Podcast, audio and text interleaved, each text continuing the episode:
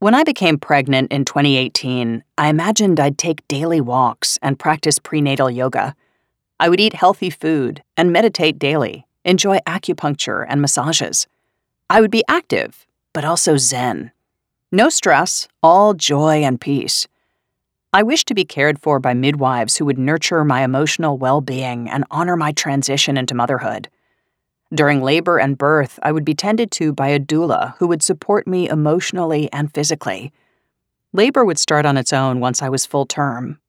I'd labor at home, supported by my doula, as long as possible, and then drive to the hospital where I'd have an unmedicated vaginal birth.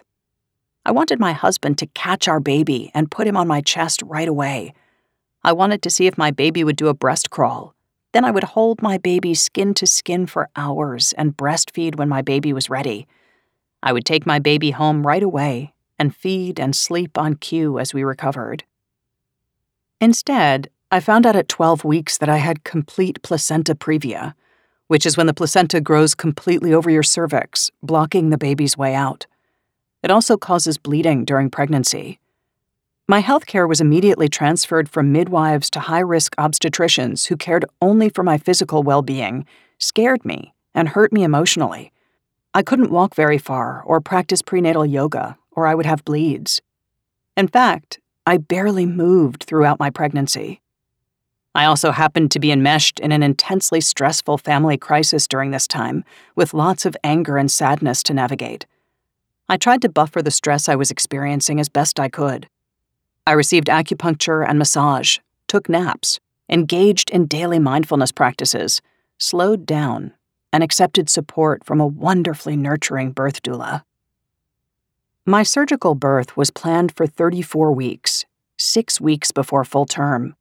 I was going to have a premature baby and a cesarean birth, a major stressor for my baby, and major abdominal surgery I'd need to heal from.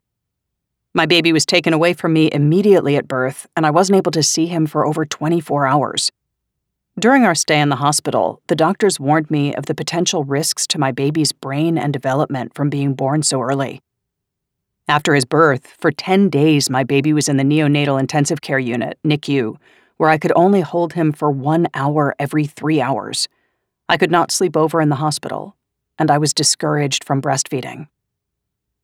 Despite the early stress my baby experienced in utero, the separation at birth, and the risks associated with premature birth, I was optimistic about my infant's development. As a neuroscientist who specializes in infant neurobiology and mental health, I knew the power that my nurturing would have on his infancy. In the field of neuroscience, we define infancy as birth to three years old, as these are the years when the brain is in a unique immature state where the growth of critical brain circuits is most influenced by experience. When the doctors told me about the increased risks associated with prematurity, I knew that what they weren't saying was that these risks are disproportionately higher among babies who do not go on to receive nurtured caregiving in infancy and beyond. I knew the outcomes those doctors shared have significant risk in the context of low nurture baby care and the inherent higher stress that comes with low nurture. I also knew that most research outcomes of premature babies or babies born with other risks, like delayed development, derive from babies who experience low nurture. In contrast, I knew that I was going to use every second I could of my son's infancy, day and night, to buffer the effects of the early stress he and I experienced, and to build his brain as strong as possible with nurture. I was confident that the nurture I provided in infancy would not only mitigate all of the effects of a stressful pregnancy, birth, prematurity, and NICU stay, but also grow an incredibly resilient brain for both my baby and myself. I knew that by providing high nurture, I would be bathing my baby's brain in nurturing hormones and neurotransmitters like oxytocin, dopamine, and endorphins. And as a result, his brain would have extremely high neuroplasticity and a very low risk of poor outcomes. I knew that high nurture would also be an opportunity for me to change my brain toward better mental health.